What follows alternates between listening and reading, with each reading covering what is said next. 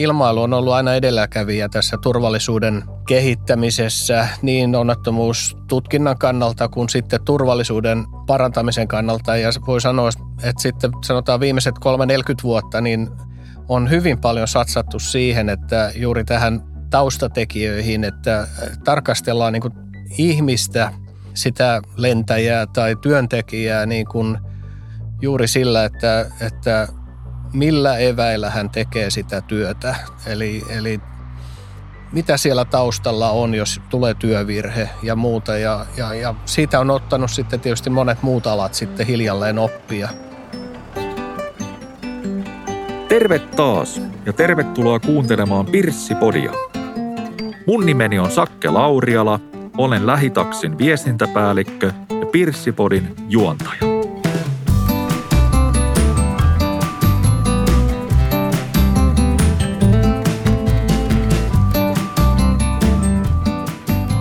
Tällä kertaa meillä on erittäin mielenkiintoinen vieras, eli kansainvälinen ilmailuonnettomuusasiantuntija Ismo Aaltonen. Tervetuloa Pirssipodiin. Kiitoksia ja todella mukavaa oli päästä tänne.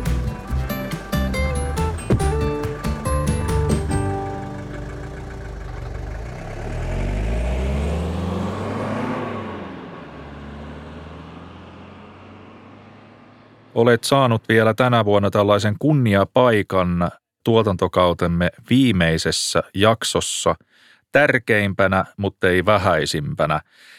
Mennään pihviin Ismo, eli kuka on Ismo Aaltonen, mistä Aaltonen tulee, mitä teet ja minne olet meneillään? Ja miten sinusta on tullut tämän alan maailmanluokan asiantuntija? No tie on ollut pitkä.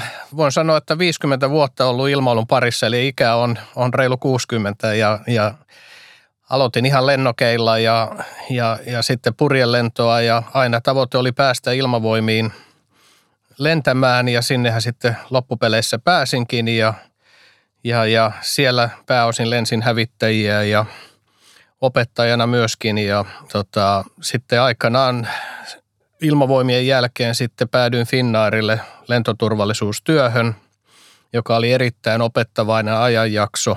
Myöskin siellä koulutuspuolen johtajana toimin erityisesti tuohon turvallisuuskoulutukseen. Ja edelleen on, on sitten lentänyt lennonopettajana siviilissä ja 2011 loikkasin sitten – johtavaksi tutkijaksi onnettomuustutkintakeskukseen, jossa meni vierähti kahdeksan vuotta ja, ja yli 60 tutkintaa tänä aikana johdin ja, ja, ja se on aikamoinen määrä. Ja tämän jälkeen sitten olen ryhtynyt sitten tämmöiseksi kansainvälisen ilmailujärjestön ICAON ilmailuonnettomuuksien asiantuntijaksi, jossa autan muita maita, eli valtioita – kehittämään omaa onnettomuustutkintajärjestelmää, eli menetelmiä ja, ja koulutusta ja, ja, ja toimintakäsikirjoja ja kaikkea mahdollista. Päätyö on ollut tuonne Aasian suuntaan, eli Kaakkois-Aasian ja, ja nyt tänä vuonna Etelä-Aasiaan sitten on tehnyt pari projektia. Tämä, tietysti tämä korona-aika on, on, on rauhoittanut sen, että olen tehnyt työtä kotoa käsin, joka on tietysti oma haasteensa sitten, kun puhutaan muiden kulttuurien kanssa ja muuta, mutta tuota, tämä on ollut itselle semmoinen mieletön oppimisprosessi myöskin, ja mä aina haluankin sanoa sen, että aina kun minä opetan tai käyn läpi jonkun maan kanssa asioita, niin, niin mä opin siinä aina itsekin. Ja, ja hyvin tärkeää arvostaa erilaisia kulttuureita ja muuta ja niin sanotusti nöyrin mielin pitää lähestyä näitä turvallisuusasioita ja askel askeleelta mennä eteenpäin, eikä, eikä vaatia kerralla kaikkia kuntoon. Kertoisitko vielä hieman lisää tästä taisteluhävittäjä lentäjä kokemuksestasi ja koulutuskokemuksestasi siihen liittyen? Onko siis totta, että tai muistanko oikein, että olit tuomassa hornetteja Suomeen ja kouluttamassa niitä suomalaisille?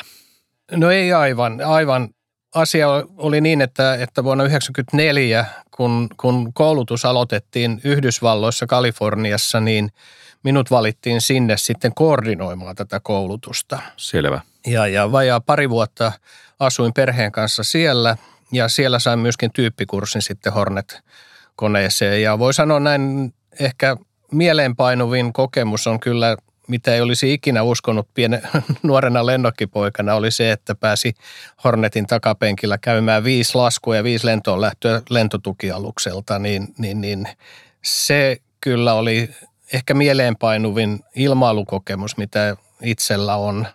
Mutta muuten niin tuo hävittäjälentämisen aikahan oli, se on jatkuvaa riskienhallintaa, raportointia pienistäkin omista virheistä ja, ja semmoista avointa turvallisuusajattelua, jotta se pysyy niin kuin kaikin puolin turvallisena niin itselle kuin oppilaalle tai koko tiimille, jotka siellä lentää esimerkiksi neljällä koneella tai vastaavaa, niin, niin, niin turvallisuuteen satsaaminen alkoi jo siellä ja sen ymmärtäminen niin alkoi tulla minulla jo silloin, tai se oli oikeastaan ihan välttämättömyys turvallisen lentämisen kannalta, että päästiin niin kuin jokainen lento hyvin perusteellisesti käymään läpi ennen lentoa. Sitten se toteutettiin tarkasti niiden pelisääntöjen mukaan ja sitten vielä purettiin lento lennon jälkeen. Niin se on niin kuin, sitä leimaa kurinalaisuus, tiimityöskentely ja kaikki tämmöiset pohjaa niin kuin siihen turvalliseen lentämiseen. Ja, ja se on tosi hyvän pohjan itselleni siinä, että, että kun lähti enemmän sitten tähän turvallisuuspuolelle ja onnettomuuksien tutkintapuolelle, niin kyllä se sieltä niin kuin ne taustat löytyy sitten sieltä ilmavoimien ajoilta. Varmasti. Tuota, siirrytään sitten ilmailuonnettomuuksien ja muutenkin onnettomuuksien tutkinnan pariin. Pakollisena kysymyksenä on kysyttävä, että mitkä ovat Ismo sinun uralasi mieleen painuneimmat onnettomuudet ja niiden tutkinta – projektit. Suuri yleisöhän muistaa sinut esimerkiksi huhtikuulta 2014 kahdeksan ihmisen kuolemaan johtaneesta pienlentokoneonnettomuudesta, joka kuljetti laskuvarjohyppääjiä Jämijärvellä. No kyllä tämä Jämin tapaus on mieleenpainuvin onnettomuustutkinta itselläni, koska tietysti se uhrien lukumäärä oli, oli kuitenkin noin suuri. Edelleen täytyy positiivisena asiana sanoa, että meillä Suomessa ei varsinaisia suuronnettomuuksia ole tapahtunut, mutta Jämin tapaus oli, oli vaativa. Siinä oli tietysti se, että omaisten kohtaaminen ja, ja, ja tapahtumasta kertominen ja tapauksen selvittäminen oli todella haasteellista. Kaikki nämä yhdessä niin oli, oli varsin rankkaa näin tutkinnan johtajalle.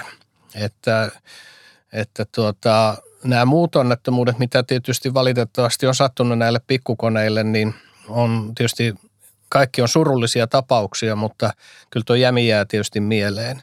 Toinen on sitten, jos ei puhuta ihan onnettomuuksista, niin erilaiset vakavat vaaratilanteet, niin, joita tapahtunut liikenneilmailulle, niin kyllähän sielläkin on mieleenpainuvia tapauksia ja, ja niissä korostuu aina tutkinnassa tämmöinen kansainvälisyys, koska koneet on valmistettu jossain Yhdysvalloissa, Ranskassa, Brasiliassa ja, ja moottorit voi olla sitten taas kolmannesta maasta ja se yhteydenpito sitten tämmöisessä tutkinnan aikana on oma sarkansa, mutta myöskin hyvin hedelmällistä, jolloin saadaan sitä tietoa sitten näiltä valmistajamailta ja niin edelleen, että, että hyvin tota, mielenkiintoinen vaihe oli tämä onnettomuustutkintakeskuksessa johtavana tutkijana oleminen, koska tota, oikeastaan koko ajan oli jotain tutkintaa käynnissä, välillä vähän liian montakin yhtä aikaa, että, että tuota,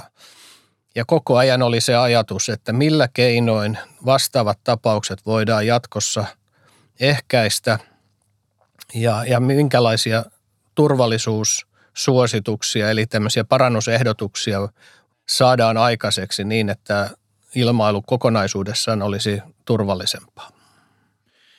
Ilmailuonnettomuuksien tutkinta onnettomuus- ja turvallisuustutkinnan osalta tietysti leimaa pääuraasi, mutta kuten tiedämme, olet ollut myös muiden liikennemuotojen, kuten tieliikenteen turvallisuuden kehittämisessä Suomessa mukana vähintään välillisesti.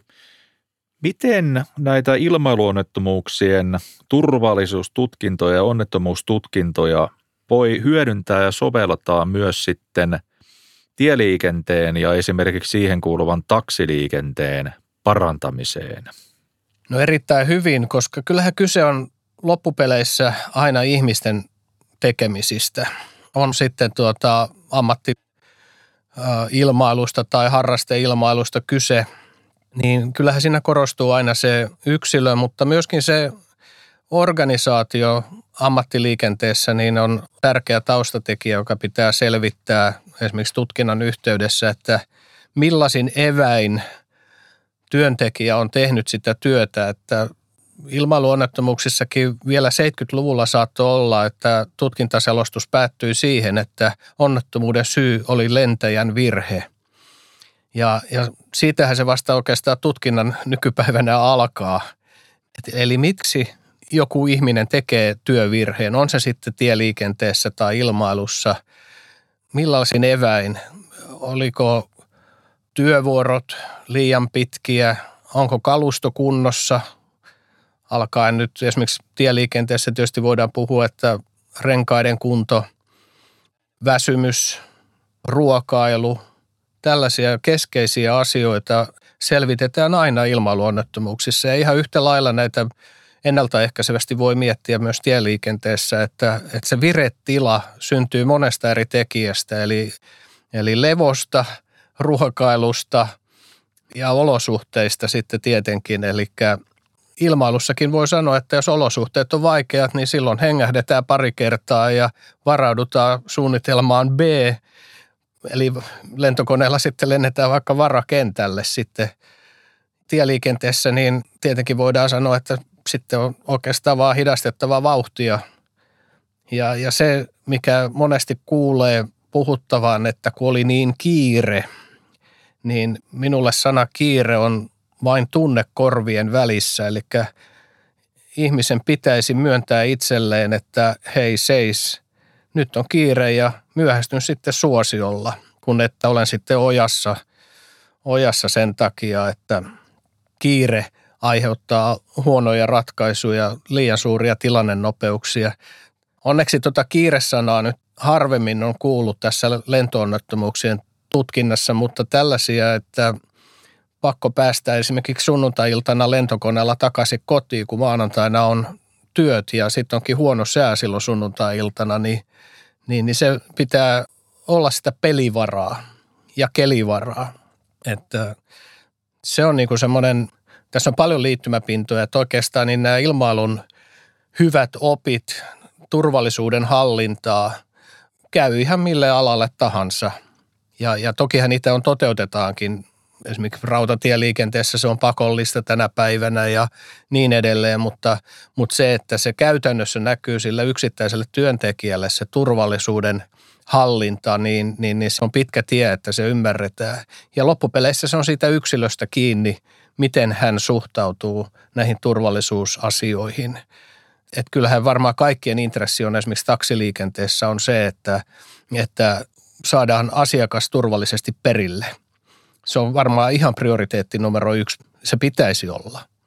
Se on lentoliikenteessä prioriteetti numero yksi ja, ja yhtä lailla junaliikenteessä ja niin edelleen.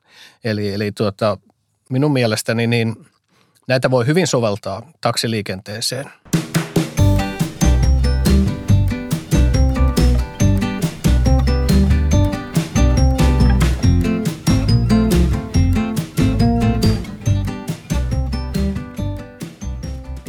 Olen ymmärtänyt, että onnettomuustutkinnan ja turvallisuustutkinnan sellainen selkeä, järjestelmällinen vankka-historia lähtee juuri ilmailusta. Olenko oikeassa? Jos olen oikeassa, niin onko sinulla tietoa syistä, miksi juuri ilmailusta? Hyvä kysymys. En, en, en suoraan osaa tuohon vastata, mutta kyllähän, kyllähän varmaan siis ensimmäiset lentokoneet, kun lähti taivaalle tuossa 1900-luvun alkupuolella, niin, niin, niin siellähän nyt oli sitten varmaan tietysti lentokoneille luotettavuuskysymyksiä ja koulutusongelmia ja kaikkia ja kokeiltiin kaiken näköistä ja tietenkin haluttiin varmaan selvittää silloin niin kuin tutkinnan periaatteella, että mikä meni vikaan yksinkertaisesti. Sehän on kehittynyt niin, että ilmailu on ollut aina edelläkävijä tässä turvallisuuden kehittämisessä niin onnettomuustutkinnan kannalta kuin sitten turvallisuuden parantamisen kannalta. Ja voi sanoa, että sitten sanotaan viimeiset 3-40 vuotta, niin on hyvin paljon satsattu siihen, että juuri tähän taustatekijöihin, että tarkastellaan niin kuin ihmistä, sitä lentäjää tai työntekijää niin kuin juuri sillä, että, että millä eväillä hän tekee sitä työtä. Eli, eli mitä siellä taustalla on, jos tulee työvirhe ja muuta. Ja, ja, ja siitä on ottanut sitten tietysti monet muut alat sitten hiljalleen oppia, mutta työhän on vielä ihan kesken. Et jos me nyt ajatellaan tieliikenteessä, niin esimerkiksi yleisilmailijoilla jossain Yhdysvalloissa on olemassa esimerkiksi tarkastuslista ennen kuin lähtee lennolle, niin omasta itsestään.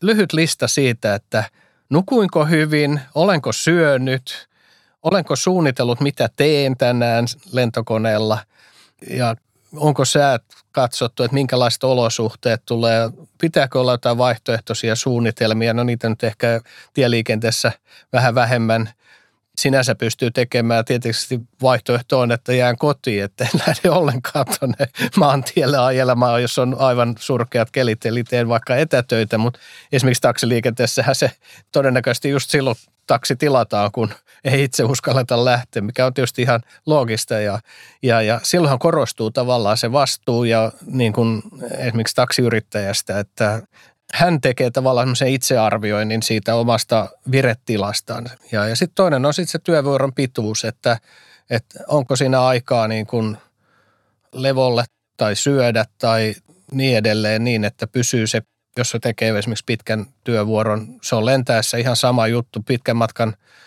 lennot on vaativia, vaikka tuntuu, että siellä niin kuin matkustajan kannalta ei mitään tapahdu, mutta tota, se, että säilyttää sen valmiuden koko ajan niin kuin siihen lentämiseen ja miksei taksilla taas taksilla ajamiseen, niin, niin, niin se on ihan keskeistä. Että kannattaisi tehdä semmoinen itsearvio siitä, että, että onko tänään hyvä päivä vai huono päivä jo ennen kuin työvuoro alkaa. Niin tuota, suhteuttaa sitten sen tilannenopeudet ja, ja, ja sen ajokäyttäytymisen sen mukaan. Näin me ilmailussa tehdään. Tästä onnettomuustutkinnasta ja liikenneturvallisuuden eri tekijöistä tulee vielä semmoinen mieleen ikään kuin kertauksena kysyä, että usein näkee esimerkiksi mediassa nopeita lausuntoja siitä, että keli johti tähän onnettomuuteen. Ja silloin se täysin ymmärrettävästi ikään kuin laajenee ja vahvistuu, että kyllä tämä oli tämä keli, joka tämän onnettomuuden synnytti.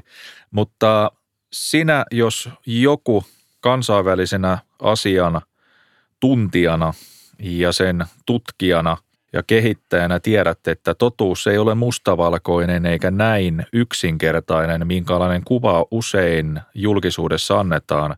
Eikö kuitenkin niin, että periaatteessa suurin osa erilaisista onnettomuuksista tapahtuisi sitten maalla, merellä, ilmassa tai vaikka kyberavaruudessa, niin – juontaa juurensa useammista tekijöistä kuin vain yhdestä tai kuuluisasta keliolosuhteesta. Kyllä, mä uskon, että tiedotusvälineellä on aina kiire sanoa, että mikä oli syy. Ja, ja se on todellakin, keliolosuhteet on toki yksi myötävaikuttava tekijä tietenkin. Mutta siihen voi olla, että jos esimerkkinä tieliikenteessä on sitten se, että antaa sille kiireen tunnolle vallan – on vaikka huonot renkaat tai puhumattakaan, että on talvella kesärenkaat esimerkkinä. Ja sitten voi olla vielä siihen päälle, ei tarvi välttämättä enää mitään se, että ollaan ojassa, mutta että siihen voi vielä lisätä juuri tämmöisiä, että, että virettila on huono, eli on vaikka nukkunut huonosti yön ja muuta. Eli, eli kyllä onnettomuudet syntyy aina useamman tekijän summasta. Ei niitä nyt montaa tarvi olla, mutta kyllä niitä on aina, aina enemmän kuin yksi. Ja, ja toi on tosiaan naurettavaa tämä uutisointi, että keli aiheutti onnettomuuden, että, että se on todennäköisesti tilannenopeus on sillä ollut se merkittävämpi rooli siihen keliin nähden. Eli tämmöisiä ollaan tutkittu muun muassa liikenneilmailussa, jossa ollaan liukasteltu tuolla, tuolla kiitotiellä sitten matkustajalentokoneen kanssa ja, ja muuta, niin sieltä löytyy yllättävän paljon tekijöitä taustalla. Ja monesti on sitten se, että, että on tietty paine tehdä se työ loppuun tai päästä perille – ja, ja, ja puhumattakaan, että kiirehtiminen on sitten se yksi tekijä siinä, niin lopputulos on helposti huono. Mutta ei siis kelin takia ei onnettomuuksia tapahdu. Noin. Noin. Vaikka, vaikka niin kuin muistan itse asiassa jo viime vuodenvaihteessa puhuttiin muistaakseni tässä Pirssipodissa ensimmäisen kunniavieraan eli Dennis Pastersteinin liikenne poliisikomissaario, niin puhuttiin, että talvi yllättää jälleen autoilijat, niin uskoisin, että nyt kun tässä lokakuun 13. päivä tätä pirssipodia purkitamme, niin hiljalleen talvi yllättää jälleen kerran kaikki, ainakin lehtien mukaan. Niin, talvi tulee, me asutaan täällä pohjoisessa ja se on fakta ja, ja esimerkiksi ilmailussahan on niin, että, että talvitoiminnan kertaus on tässä hyvissä ajoin kaikille. Esimerkiksi ammattiliikenteessä niin kerrataan toiminnat. Siihen on tietysti monta eri osa-aluetta. Toi niin kuin liukkaus on vain yksi, mutta kaikki puhutaan jäänpoistosta, lentokoneista ja toiminnasta ja, ja, ja monien asioiden huomioimisesta. Jäätäminen kaiken kaikkiaan on tietysti lentokoneessa yksi tekijä, mutta ei pitäisi yllättää. Meillä, jos olet vuosikymmenet Suomessa asunut, niin talvi tulee aikanaan. Se vaan vaihtelee, että milloin se tulee, niin koko ajan on niin semmoinen tuntuma ja tilannetietoisuus siitä, että, että minkälainen keli voi muuttua vaikka matkan varrella, kun jos ajaa pitkää matkaa tai, tai vuorokauden mukaan. Aamulla voi olla hyvä keli, mutta iltapäivällä onkin liukasta, niin, niin, niin tiedostaa sen koko ajan. Ja kyllä itse seuraan tietenkin sääennusteita hyvin tarkasti, että, että mä tiedän mitä odottaa. Ja se on ilmailussa ihan keskeinen juttu, että, että jos mä suunnittelen lentoa vaikka yli huomiselle tämmöistä yleisilmailulentokoneella, niin kyllä mä jo tänään katson, että semmoisen pääpiirteet, että kannattaako edes suunnitella sitä lentoa, että, että, tota, ja millä edellytyksiä, mitä voi tehdä. Ja sitten se tarkentuu se sää aina siihen sitten niin sanotusti, kun olet jo menossa melkein koneelle, niin tarkastat vielä, vielä kelit, että, että ne on sellaiset, että, että miten minun pitäisi ottaa huomioon se sääolosuhteet. Kyllähän sää on meille, meille tieliikenteessä, ilmailussa, kaikkialla, niin me ei asuta missään aavikolla, jossa olisi aina aurinko paistaisi. Että, että, että tota, se on yksi keskeinen tekijä, mutta edelleenkään keli itsessään ei aiheuta onnettomuuksia. Kyllä. Tuota, mennään sitten tulevaisuuteen, eli liikenne muuttuu. Nyt tapahtuu siirtyminen ainakin Euroopassa pitkälti sähköön. Varmasti muitakin muotoja tulee. On toki myös, niin kuin tiedetään, niin biodiisseliä, vetyä ja kaasuautoa, mutta vaikuttaa siltä, että päätrendinä tulee olemaan jo ihan lainsäädännönkin johdosta muun muassa niin sähkö. Tuota, minkälaisilla lentokoneilla 50 vuoden päästä liikumme? Voivatko ne olla esimerkiksi matkustajalentokoneet tai taisteluhävittäjät täysin automatisoituja ja, vaikkapa sähköllä liikkuvia ilman miehistöä? No se on hyvä kysymys se, että, että ilman miehistöä, varsinkin jos siinä kuljetetaan matkustajia, niin kyllä siihen vielä jonkun verran matkaa on. Sanoit 50 vuotta, niin varmasti, varmasti jotain on tapahtunut siihen mennessä, mutta, mutta tuota, onhan tässä lentäviä takseja ja kaikkia niin kuin jo koelentovaiheessa ja muuta, mutta totta kai se turvallisuus korostuu.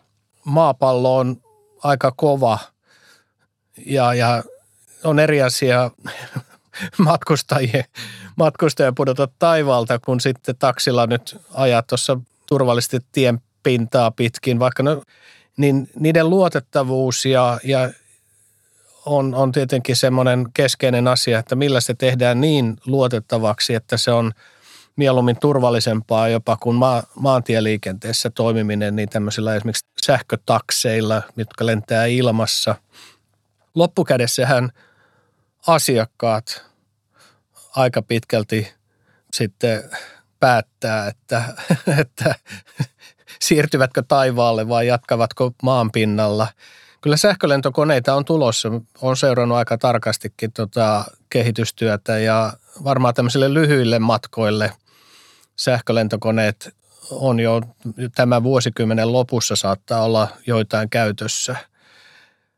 Mutta sitten pidemmille matkoille niin on, on vaikea vielä keksiä ratkaisuja, jolla, jolla päästään esimerkiksi Suomesta vaikkapa Japaniin, niin, niin ei, ei ihan heti.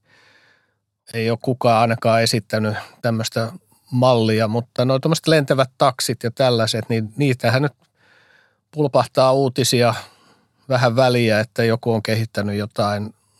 Monessa maassakin niitä kehitetään tällä hetkellä, mutta luotettavuus, turvallisuus on niiden niin kuin avainsanoja – ja miten ne niin kuin suhteutetaan sitten muuhun lentävään liikenteeseen, että tuleeko omia käytäviä, joita pitkin sitten, niin ilmaan tulee siis omia käytäviä, joita pitkin sitten voidaan niillä toimia. Esimerkiksi vaikka Vantaan lentoasemalta Helsingin keskustaan, se nyt voisi olla sellainen realistinen ja, ja lentokorkeudet on silloin alapuolella näihin muihin lentoliikenteeseen nähden, niin kyllähän semmoinen niin periaatteessa jossain vaiheessa voi tulla – mutta edelleen, mikä on asiakkaiden luottamus niihin, niin se on sitten se toinen kysymys.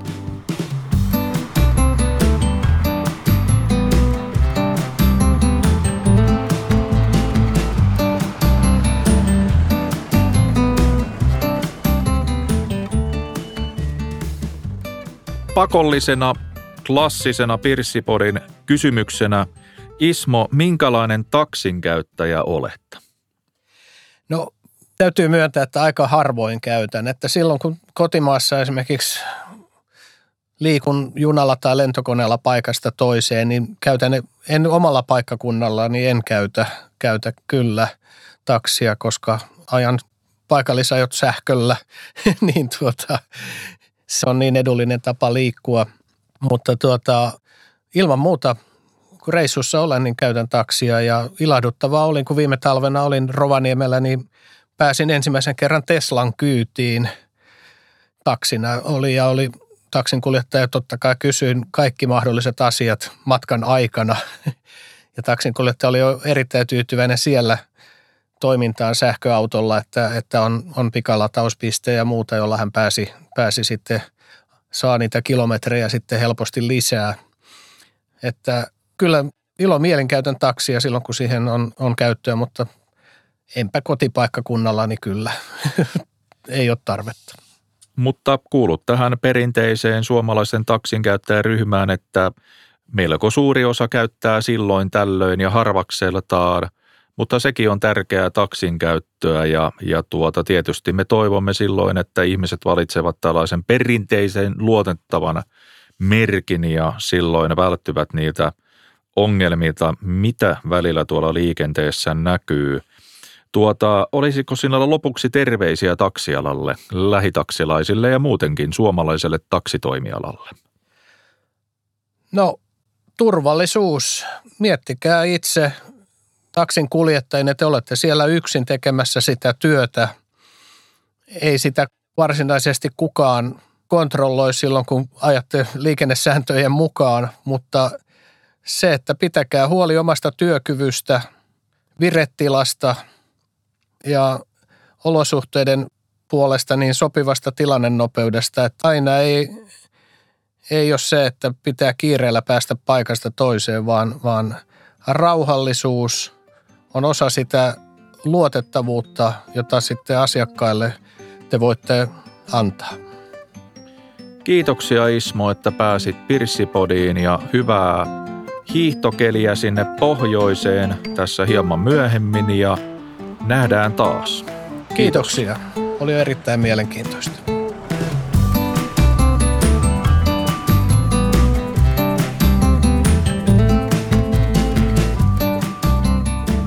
Kiitos kun kuuntelit Pirssipodia. Löydät podin yleisimmiltä podcast-alustoilta sekä lähitaksi.fi kautta Pirssipodi sivuilta.